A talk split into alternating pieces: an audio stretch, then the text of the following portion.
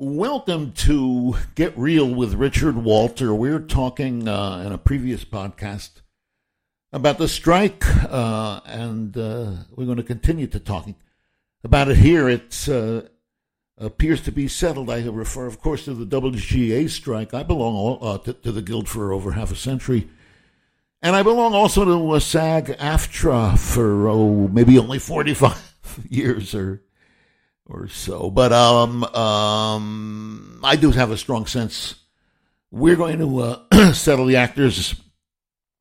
We're going to settle as well the actors and the management, the studios, the nets, the streamers, and everybody else. That it looks like peace at last, peace is at hand. Maybe I'm wrong. I've been wrong before. I just noticed that. Membership at the Screen Actors Guild, at SAG-AFTRA, has authorized our going out against, our striking against video games. They haven't called a strike, but they have authorized a strike. Membership has authorized the calling of a strike. I don't think it's going to happen, but what was the vote to authorize the strike? It was 98.5%. in favor and 1.5 opposed. So there are some people for it and some people against it anyway. God bless the guilds. I'm unions rule. I'm a union guy. One of my side hustles over the years was as a college professor, and I was always disturbed by the fact that the university professors. At the institution that I worked at, declined to unionize. Had the opportunity to do it, most opposed it. I think it's regrettable. There is power in organizing. In any event, I don't know exactly the terms of the agreement. I'm higher scale, although when I've worked, I was never a terribly important screenwriter, but I always got more than scale, and most of the writers that I knew, in fact, every single writer that I knew, I paid above scale, so scales, there's limits to what scales mean and how big a victory they represent, though God bless us, let's have the higher scale. A higher scale means anything above scale is going to be higher above scale, perhaps. But what I want to talk about is really working conditions. The writing is not a 9-to-5 Monday through Friday enterprise. It just is not. Now it can become something like that, and has become something like that in the television era. First of all, when there were staffs writing shows during the broadcast TV era, pre-digital. A lot of the shows were written by freelancers, independent deals, but there were staffs writing shows, especially comedies, sitcoms. And today, however, there is really, because there's so much streaming and so much TV, there's more staff situations for writers than ever before. So a successful writer might these days very much find herself on a staff, in a 9-to-5 kind of thing, Monday through Friday. Not exactly that schedule, but sort of regular, the paycheck with withholding and so on. And that might go on for a successful writer for a while, but it rarely goes on a whole lifetime and a whole long career, like, let's say, my grandfather's career, an immigrant who came here when he was 16 years old and went to work at a bookbindery, a big factory that manufactures books, Wolf and Sons, and he held that job for 53 years. It's just not that way for writers and for very, very many other professionals, by the way, creative professionals in the film and entertainment racket.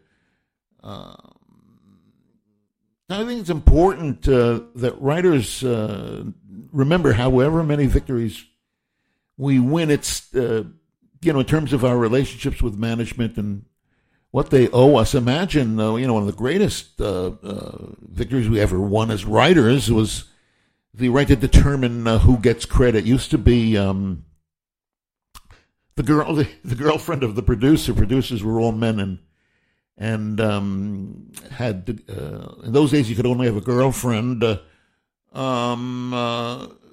pet aardvarks got credit if they felt like giving it to them, and it was up to them entirely. And writers were frequently shut out. Well, writers came to take total control, 100% of control of on-screen credits, and that's not a small thing. That might seem to be separate from money, and in certain ways it is, but in many, many ways it is not, because especially in an industry like our own, your credit is a reflection of the financial agreement that you may have.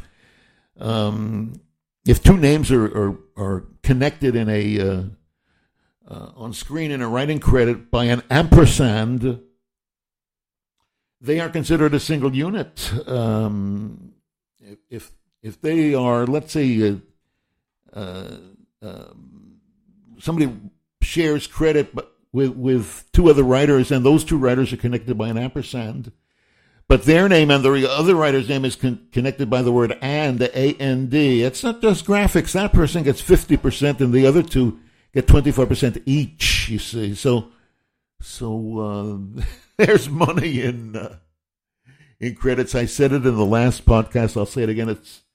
It's the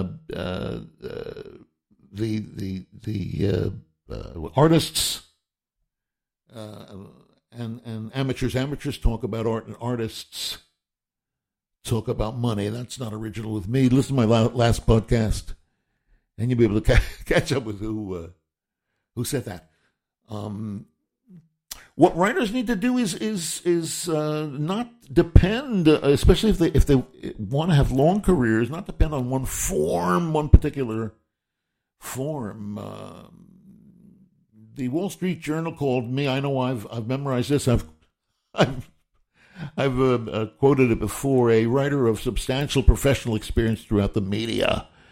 There's no kind of writing I haven't done. Industrial propaganda, corporate films, advertisements, films for the government, television scripts and movie scripts, and published nonfiction and fiction, and I think it's really, really important for a writer who's going to look for a career that has longevity for him, for her, for them to not limit themselves to one particular form. You know, throughout this whole strike, I've been working, and with the Guild's blessing. Why is that? Because I've been writing professionally. How can I do that? Because it's not screenwriting. I've been working in the literary racket, getting my novel Deadpan ready for release. They said they were going to release it in February. The publisher did, Heresy Press, but now they tell me, no, November. In other words, really, really, really soon. Branch out. That's my message to you. Don't just become a sitcom writer or an episode writer or even a standalone feature writer. Try out different forms and formats. And remember, they all come down to two elements, really. One is story. That's the most important one, and the other is the words you use to tell that story. Thanks for listening to Get Reel with Richard Walter. Please do subscribe on Medium and Substack. Share these episodes with friends on social media.